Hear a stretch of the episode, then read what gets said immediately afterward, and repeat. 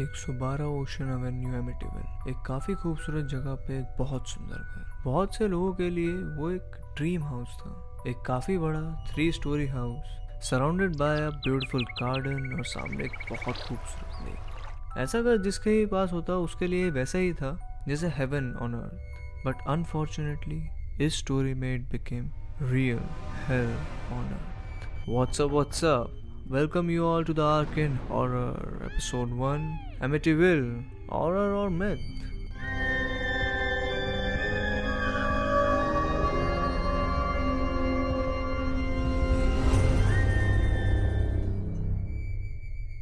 Eighteen December 1975 George और Kathy लुट्स अपने तीन बच्चों के साथ 112 ओशन एवेन्यू एमिटिविल में शिफ्ट होते हैं। ये दिन लुट्स फैमिली के लिए बहुत लकी दिन था। क्योंकि उन्हें एक बहुत बड़ा और खूबसूरत घर, एक बहुत ही शांत और सुंदर जगह पे मिल गया था for just eighty thousand dollar and इस प्राइस पे ऐसा घर पूरी सिटी में कहीं नहीं मिल सकता था। ऑल वो जानते थे कि प्राइस के इतने लो होने के ऑब्वियस रीजंस थे, उन्होंने सुना था कि देर वर सम रूमर्स कि उस घर में कुछ टाइम पहले कोई मर्डर हुआ था। बट लुत्स फैमिली ने इन बातों पर ज़्यादा ध्यान नहीं दिया, और देते भी क्यों? अगर लाखों की वैल्यू का घर किसी को बस अस्सी हज़ार में मिल जाए तो कोई क्यों ही ऐसी किसी र्यूमर पर ध्यान देगा? लुत्स फैमिली को लगा कि वो बस बहुत लकी थे कि उन्हें ये घर मिल सका। बट अनफॉर्चुनेटली ऐसा सिर्फ़ उन्हें ही लग रहा। जिस दिन वो घर में शिफ्ट हुए, उसी दिन से उन्हें अपने आसपास कुछ अजीब सा महसूस होने लगा। बट उस टाइम पे उन्हें लगा कि घर काफ़ी टाइम से खाली है तो शायद उस वजह से कुछ नेगेटिव वाइब्स आ रही होंगी। और इसलिए वो अगले दिन पास ही के चर्च के एक फादर नेम्ड फादर पिकरेरो को घर बुलाया, ताकि वो घर को ब्लेस कर सके। अगले दिन फादर पिकरेरो एमिटेबल पहुँचे। बट उस वक्त घर में कोई नहीं था। जॉर्ज और कैथी अपने बच्चों के साथ घर के पीछे पौंड के पास खेल रहे थे। दो तीन बार डोर बेल बजाने के बाद फादर पिकरारो ने देखा कि घर का डोर लॉक नहीं था। तो वो घर में एंटर हो गए and the moment he stepped in उन्हें घर में कुछ अजीब, कुछ नेगेटिव सा महसूस होने लगा। बट उस चीज़ को थोड़ा इग्नोर करने के बाद फादर पिकरारो कैथी और जॉर्ज को आवाज़ देने लगे। उन्हें लगा वो काफ़ी जल्दी आ गए हैं और इस टाइम सब सो रहे होंगे।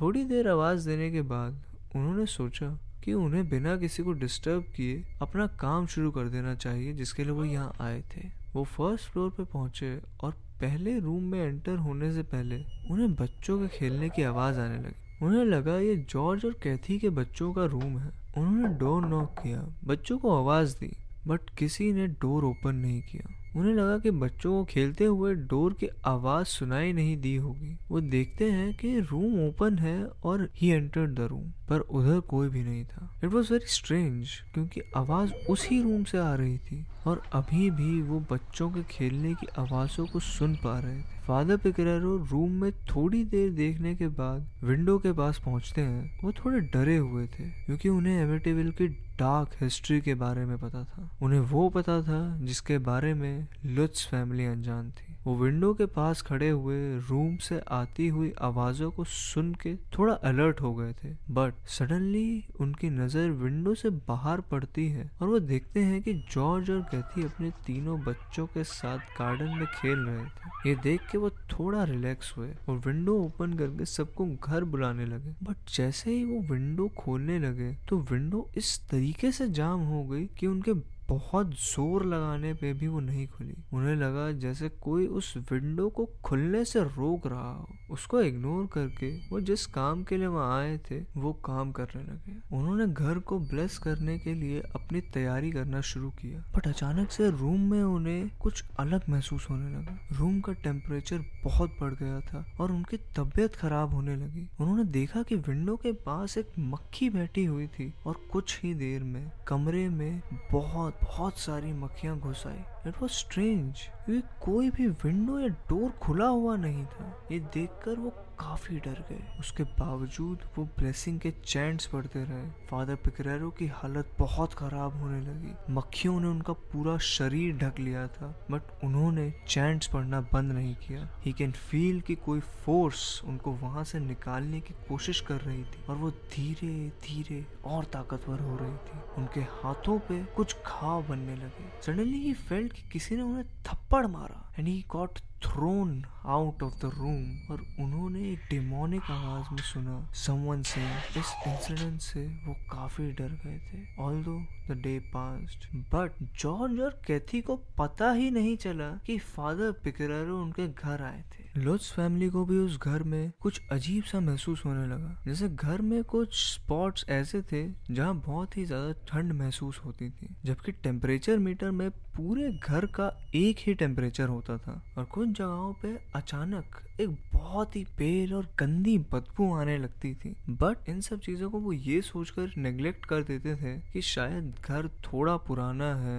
और काफ़ी टाइम से खाली है तो शायद साफ़ सफ़ाई नहीं हुई होगी। अगले दिन फादर पिकरेरो ने जॉर्ज और कैथी को कॉल करके बताने की कोशिश की कि उनके घर में कुछ नेगेटिव पावर्स हैं जो उन्हें हार्म कर सकती है। बट जैसे ही वो फ़ोन उठाते हैं तो देखते हैं कि उनके हाथों से खून बह रहा है। ये देखकर वो काफ़ी डर जाते हैं और तुरंत हॉस्पिटल की तरफ़ भागते हैं। उसके कुछ दिनों बाद कैथी फादर पिकरेरो से कांटेक्ट करने की कोशिश करती है और तब उन्हें चर्च के दूसरे फादर से पता चलता है कि फादर पिकरेरो उनके घर आए थे। और जिससे दूसरे फादर को लगता है कि फादर पिकरेरो ने घर को ब्लेस कर दिया है, बट कैथी उन्हें बताती है कि फादर पिकरेरो उनके घर कभी आए ही नहीं थे, क्योंकि उनको किसी भी फैमिली मेंबर ने आते जाते नहीं देखा। It creates a confusion for Lutz family and the series of mishappenings continues George हर रात मिस्टीरियसली तीन बज के पंद्रह मिनट के अराउंड नींद से उठ जाता था। जॉर्ज और कैथी की, बेटी, मेलिसा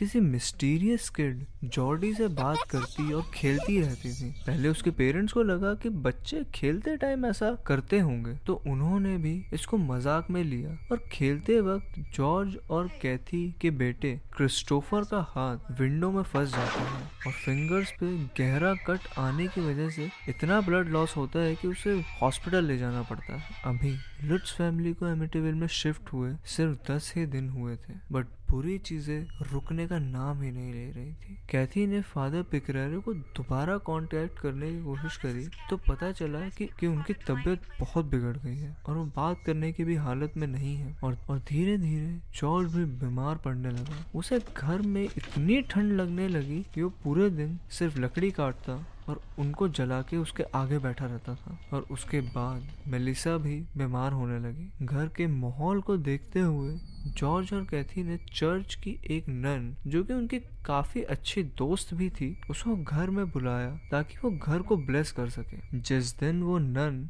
घर पे आने वाली थी, उसी दिन वो देखते हैं सेकंड फ्लोर के वॉशरूम से बहुत गंदी बदबू आ रही थी। देखा तो पता चला कि उसमें से एक बहुत गंदा ब्लैक स्लाइम फ्लश से और टैप से निकल रहा था। और अब वो बिल्कुल नहीं चाहते थे कि ये चीज़ घर को जो ब्लेस करने आने वाली है, उन्हें दिखे। They try to hide it but जैसे वो नन घर में एंटर होती है, उन्हें कुछ नेगेटिव पावर्स फील होने लगती है, जो बहुत स्ट्रॉन्ग और इवल थी। वो घर के डोर स्टेप से ही वापस जाने की बात करती हैं। पूरी लुत्स फैमिली के लिए बहुत ही वियर्ड था। वो उन्हें रोकने की बहुत कोशिश करते हैं बट वो एक सेकंड भी वहाँ नहीं रुकती और बिना कुछ बोले वहाँ से चली जाती है। कैथी और जॉर्ज बिल्कुल नहीं समझ पाते कि ऐसा क्यों हुआ बट इतना सब होने के बाद वो इतना ज़रूर समझ गए थे कि there is something present here in this house वो अब तक जिन चीज़ों को इग्नोर कर रहे थे, अब वो उन्हीं चीज़ों को ऑब्ज़र्व करना शुरू करते हैं, ताकि उन्हें कोई हिंट मिल सके कि आखिर ऐसा सब होना एक कोइंसिडेंस था या सच में कुछ है जो उनको परेशान करने के लिए ऐसा कर रहा था। बट सिर्फ़ एक दो दिन तक ही ऐसा हुआ, क्योंकि जॉर्ज और उसकी बेटी की दिन ब दिन खराब होती तबियत कुछ ज़्यादा ही बिगड़ने लगी थी। कैथी ने जॉर्ज को कई बार हॉस्पिटल जाके चेकअप कराने के लिए कहा बट अब वो नोटिस कर पा रही थी कि जॉर्ज का बिहेवियर पहले से काफ़ी वियर्ड हो रहा था। वो किसी से बात नहीं करता और कुछ थोड़ी बहुत बात होती भी तो वो बहुत रूड तरीके से जवाब देता था। जो कि उसके असली बिहेवियर से एकदम ही उल्टा था। और हॉस्पिटल जाने की बात को वो हर बार ये कहकर टाल देता था कि उसको कैथी के भाई की शादी अटेंड करनी थी, जो कि दो तीन दिन में ही थी। और कैथी को डर था कि उससे पहले जॉर्ज की तबीयत ज़्यादा खराब ना हो जाए। चीज़ें ऐसे ही चलती रही और शादी का दिन आया। और इस दिन एक और ऐसा इंसिडेंट हुआ जिसने सबको शॉक कर दिया। जॉर्ज के ब्रदर इन लॉ ने केटरर को देने के लिए कुछ पंद्रह हज़ार डॉलर निकाल के टेबल पर रखे और जैसे ही वो अपना वेडिंग ब्लेजर हाथ में लेके पीछे मुड़ा तो वो पैसे वहाँ से गायब। और ये एक बड़ी प्रॉब्लम थी क्योंकि केटरर को देने के लिए घर में इतना कैश था ही नहीं और केटरर ने चेक लेने से साफ़ इनकार कर दिया। हालाँकि सिचुएशन को थोड़ा संभाल लिया गया बट कैथी और जॉर्ज की बेटी की भी तबीयत काफ़ी खराब तो उसको एक बेबी सिटर के साथ घर पर रेस्ट करने के लिए छोड़ दिया।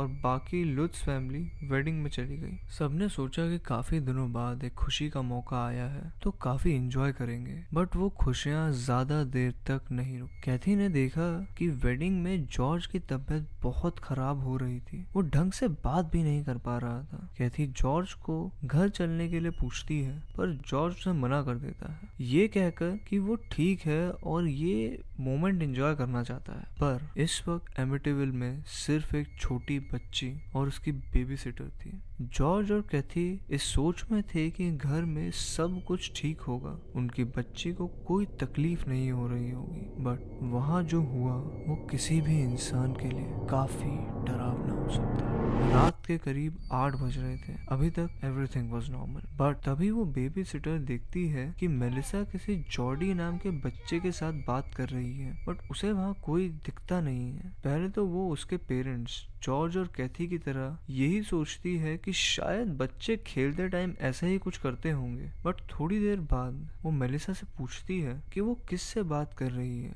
उसे तो वहाँ कोई नहीं दिख रहा। तो मेलिसा उसे भी वो ही बताती है जो उसने अपनी मॉम को बताया था कि उसका एक दोस्त है, जॉर्डी, जो उसके साथ खेलता है और सिर्फ़ उसे ही दिखता है। वो उस बात को मज़ाक समझ के इग्नोर कर देती है और मेलिसा को सोने के लिए बोलती है। मेलिसा को अपने रूम में छोड़ने के बाद वो महसूस करती है कि रूम में ठंड कुछ ज़्यादा ही बढ़ गई है। तो वो क्लोजेट रूम में अपने लिए एक स्कार्फ ढूँढने जाती है। स्कार्फ मिलते ही जब वो बाहर निकलने लगती है तो क्लोजेट का डोर अपने आप बंद हो जाता है। वो डोर को खोलने की बहुत ट्राई करती है बट डोर ओपन नहीं होता। वो डर के मारे ज़ोर ज़ोर से चिल्ला के मेलिसा को बुलाती है ताकि वो बाहर से गेट ओपन कर सके। बट गेट खोलने कोई नहीं आता। और वो जगह इतनी छोटी होती है कि जल्दी ही उसका दम घुटने लगता है। वो डोर को खोलने की बहुत बहुत कोशिश करती है और डर के मारे वो डोर पे इतनी ज़ोर ज़ोर ज़ोर से अपना हाथ मारती है कि उसके एक हाथ से खून बहने लगता है। और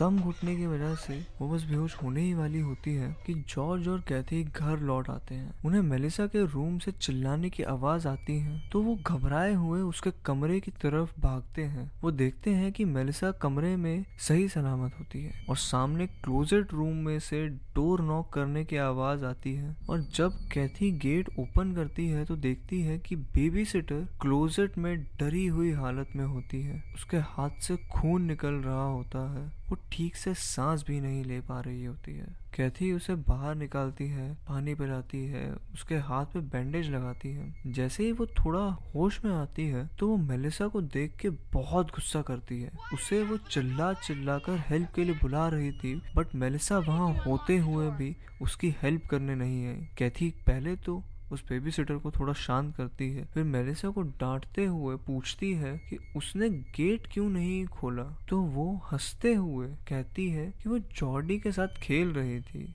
और जॉर्डी ने उसे जाने से मना कर दिया। ये सुन के कहती बहुत गुस्सा हो जाती है। उसे डांटती है, ऐसा कुछ भी नहीं होता। और अब ये खेल, ये पागलपन छोड़ दे। तो मेलिसा उसे कहती है कि जॉर्डी यही था। पर आपको आता देख वो विंडो से बाहर चला गया। कैथी गुस्से में विंडो के पास जाती है और बताती है कि वहाँ कोई नहीं है, उसे कोई नहीं दिख रहा है। और जैसे ही वो विंडो बंद करने जाती है तो उसे लगता है कि किसी ने उसका हाथ पकड़ लिया है। और विंडो के बाहर उसे एक बहुत डरावना चेहरा दिखता है। उसकी आँखों से खून बह रहा होता है। वो ज़ोर से चीखती है और बहुत डर जाती है। वो भाग के खिड़की से दूर जाती है। जॉर्ज उससे पूछता है कि उसे क्या हुआ? बट जब ये बात कैथी सबको बताती है तो जॉर्ज उससे कहता है कि वो सब उसका वहम है। शायद थकान की वजह से ऐसा हुआ होगा। वो उसे बताने की कोशिश करती है कि जो उसने आज देखा, वो सब सच था। जॉर्ज उसकी बात पे ज़्यादा रिएक्ट नहीं करता और कैथी को उसकी दवाई खिला के सुला देता है। बट आज जो कैथी के साथ हुआ था, उसे जॉर्ज इतनी आसानी से नजरअंदाज नहीं कर सकता था।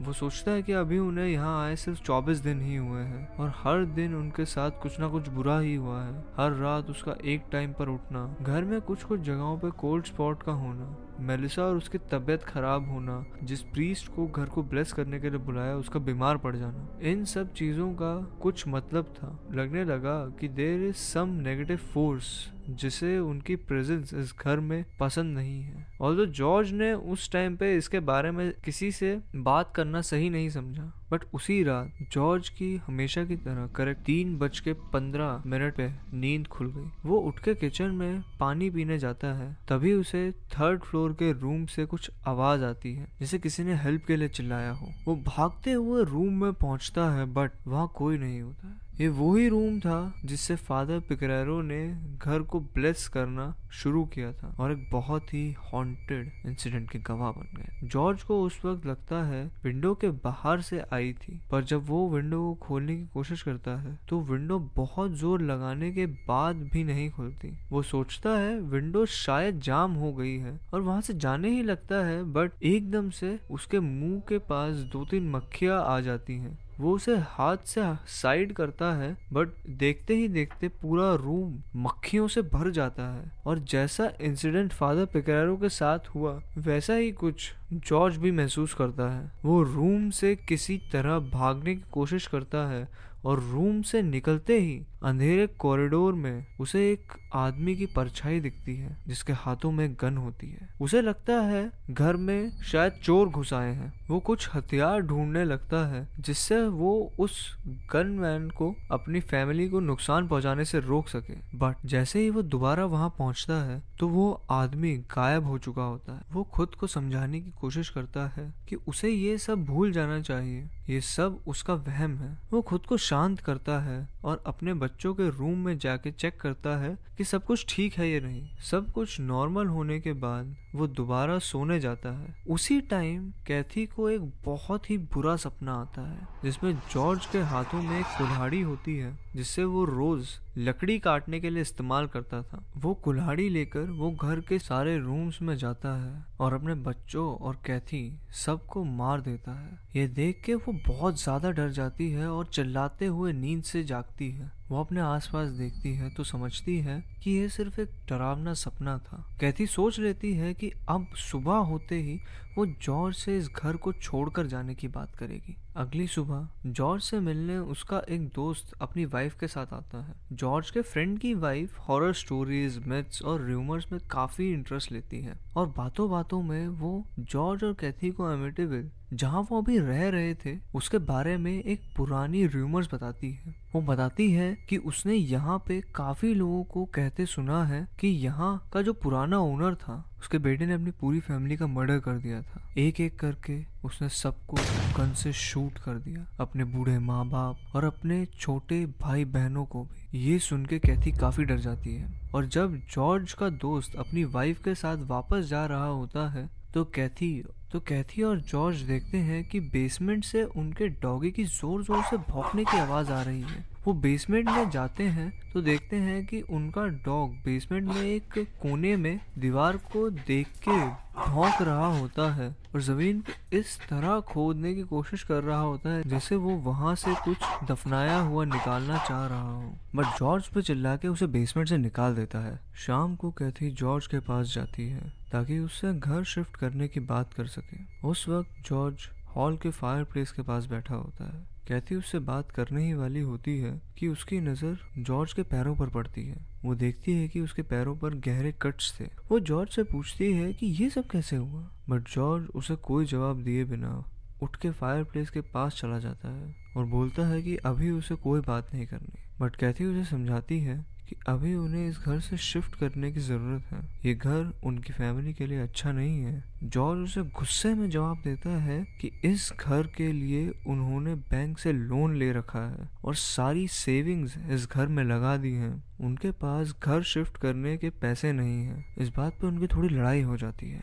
जॉर्ज उस पूरी रात वहीं हॉल में फायर प्लेस के पास बैठा रहता है। अगली सुबह कैथी वहाँ के लोकल न्यूज़पेपर के ऑफ़िस में जाती है। ताकि वो पता कर सके कि जैसा उनके घर आए गेस्ट ने कहा था, वैसा कुछ एमिटीविल में सच में हुआ भी था या नहीं? वो ऑफ़िस में बात करती है तो वहाँ के एडिटर उसे बताते हैं कि एमिटीविल मर्डर्स की वो बात बिल्कुल सच थी।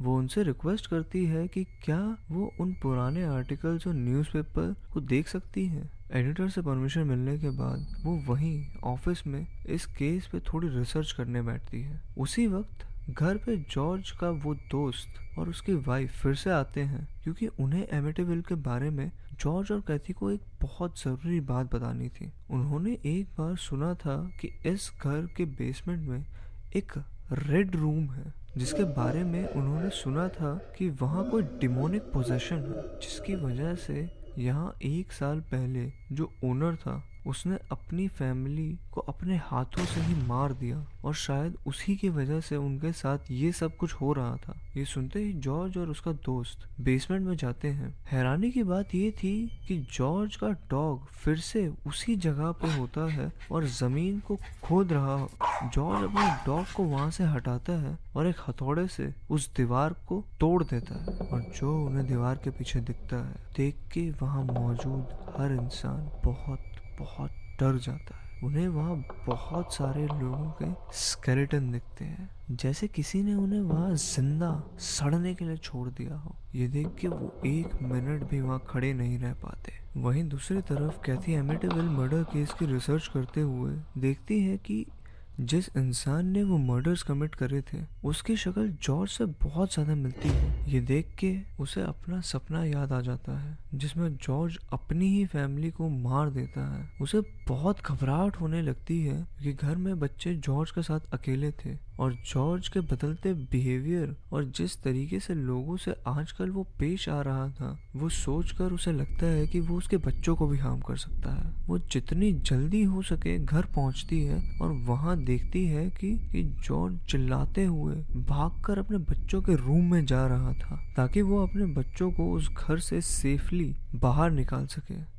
और उसके हाथ में एक कुल्हाड़ी होती है, जो उसने अपनी और बच्चों की सेफ्टी के लिए ली होती है। क्योंकि आज जो उसने देखा, उसके बाद वो समझ गया था कि ये घर उनके रहने के लायक नहीं है। ये घर किसी को भी हार्म कर सकता है। बट दूसरी तरफ़ कैथी, जो अभी अभी घर में एंटर हुई है, उसे लगता है कि जॉर्ज अपने बच्चों को मारने के लिए जा रहा है। और ये देखकर वो जॉर्ज के पीछे पीछे भागती है ताकि उसको अपने बच्चों को नुकसान पहुँचाने से रोक सके। जॉर्ज बच्चों के रूम में पहुँचता है और उन्हें जल्दी से अपनी गोद में उठा के बाहर निकालने की कोशिश कर रहा होता है, बट तभी पीछे से कैथी उस पर हमला कर देती है और उसे समझ नहीं आता कि कैथी आखिर ऐसा क्यों कर रही है। बट किसी तरह वो उसे शांत करता है और समझाता है कि उन्हें ये घर छोड़कर जाना पड़ेगा। तब ही उन्हें पूरे घर में गूंजती हुई एक डरावनी आवाज़ सुनाई देती है, जो उन्हें घर छोड़कर जाने को कह रही थी। वो देखते हैं कि घर के सारे बेडरूम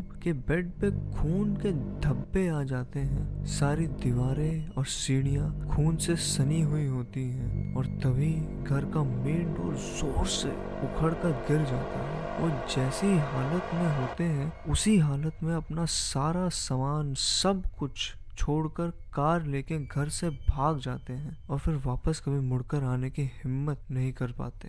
ये उनका अट्ठाईसवा दिन था एमिटिविल में और 28 दिनों में उन्होंने अपने ड्रीम हाउस को एक नाइटमेयर में बदलते हुए देखा, जो घर सबको बाहर से हेवन जैसा लगता था। उस घर को उन्होंने हेल बनते हुए देखा। This was the story of Amityville जिसे लुत्स फैमिली ने क्लेम किया था। स्टेट यून फॉर द नेक्स्ट पार्ट जिसमें हम एमिटेविल के डिमोनिक मर्डर्स और उसके इन्वेस्टिगेशन और मेथ्स को बर्स्ट करेंगे। Thank you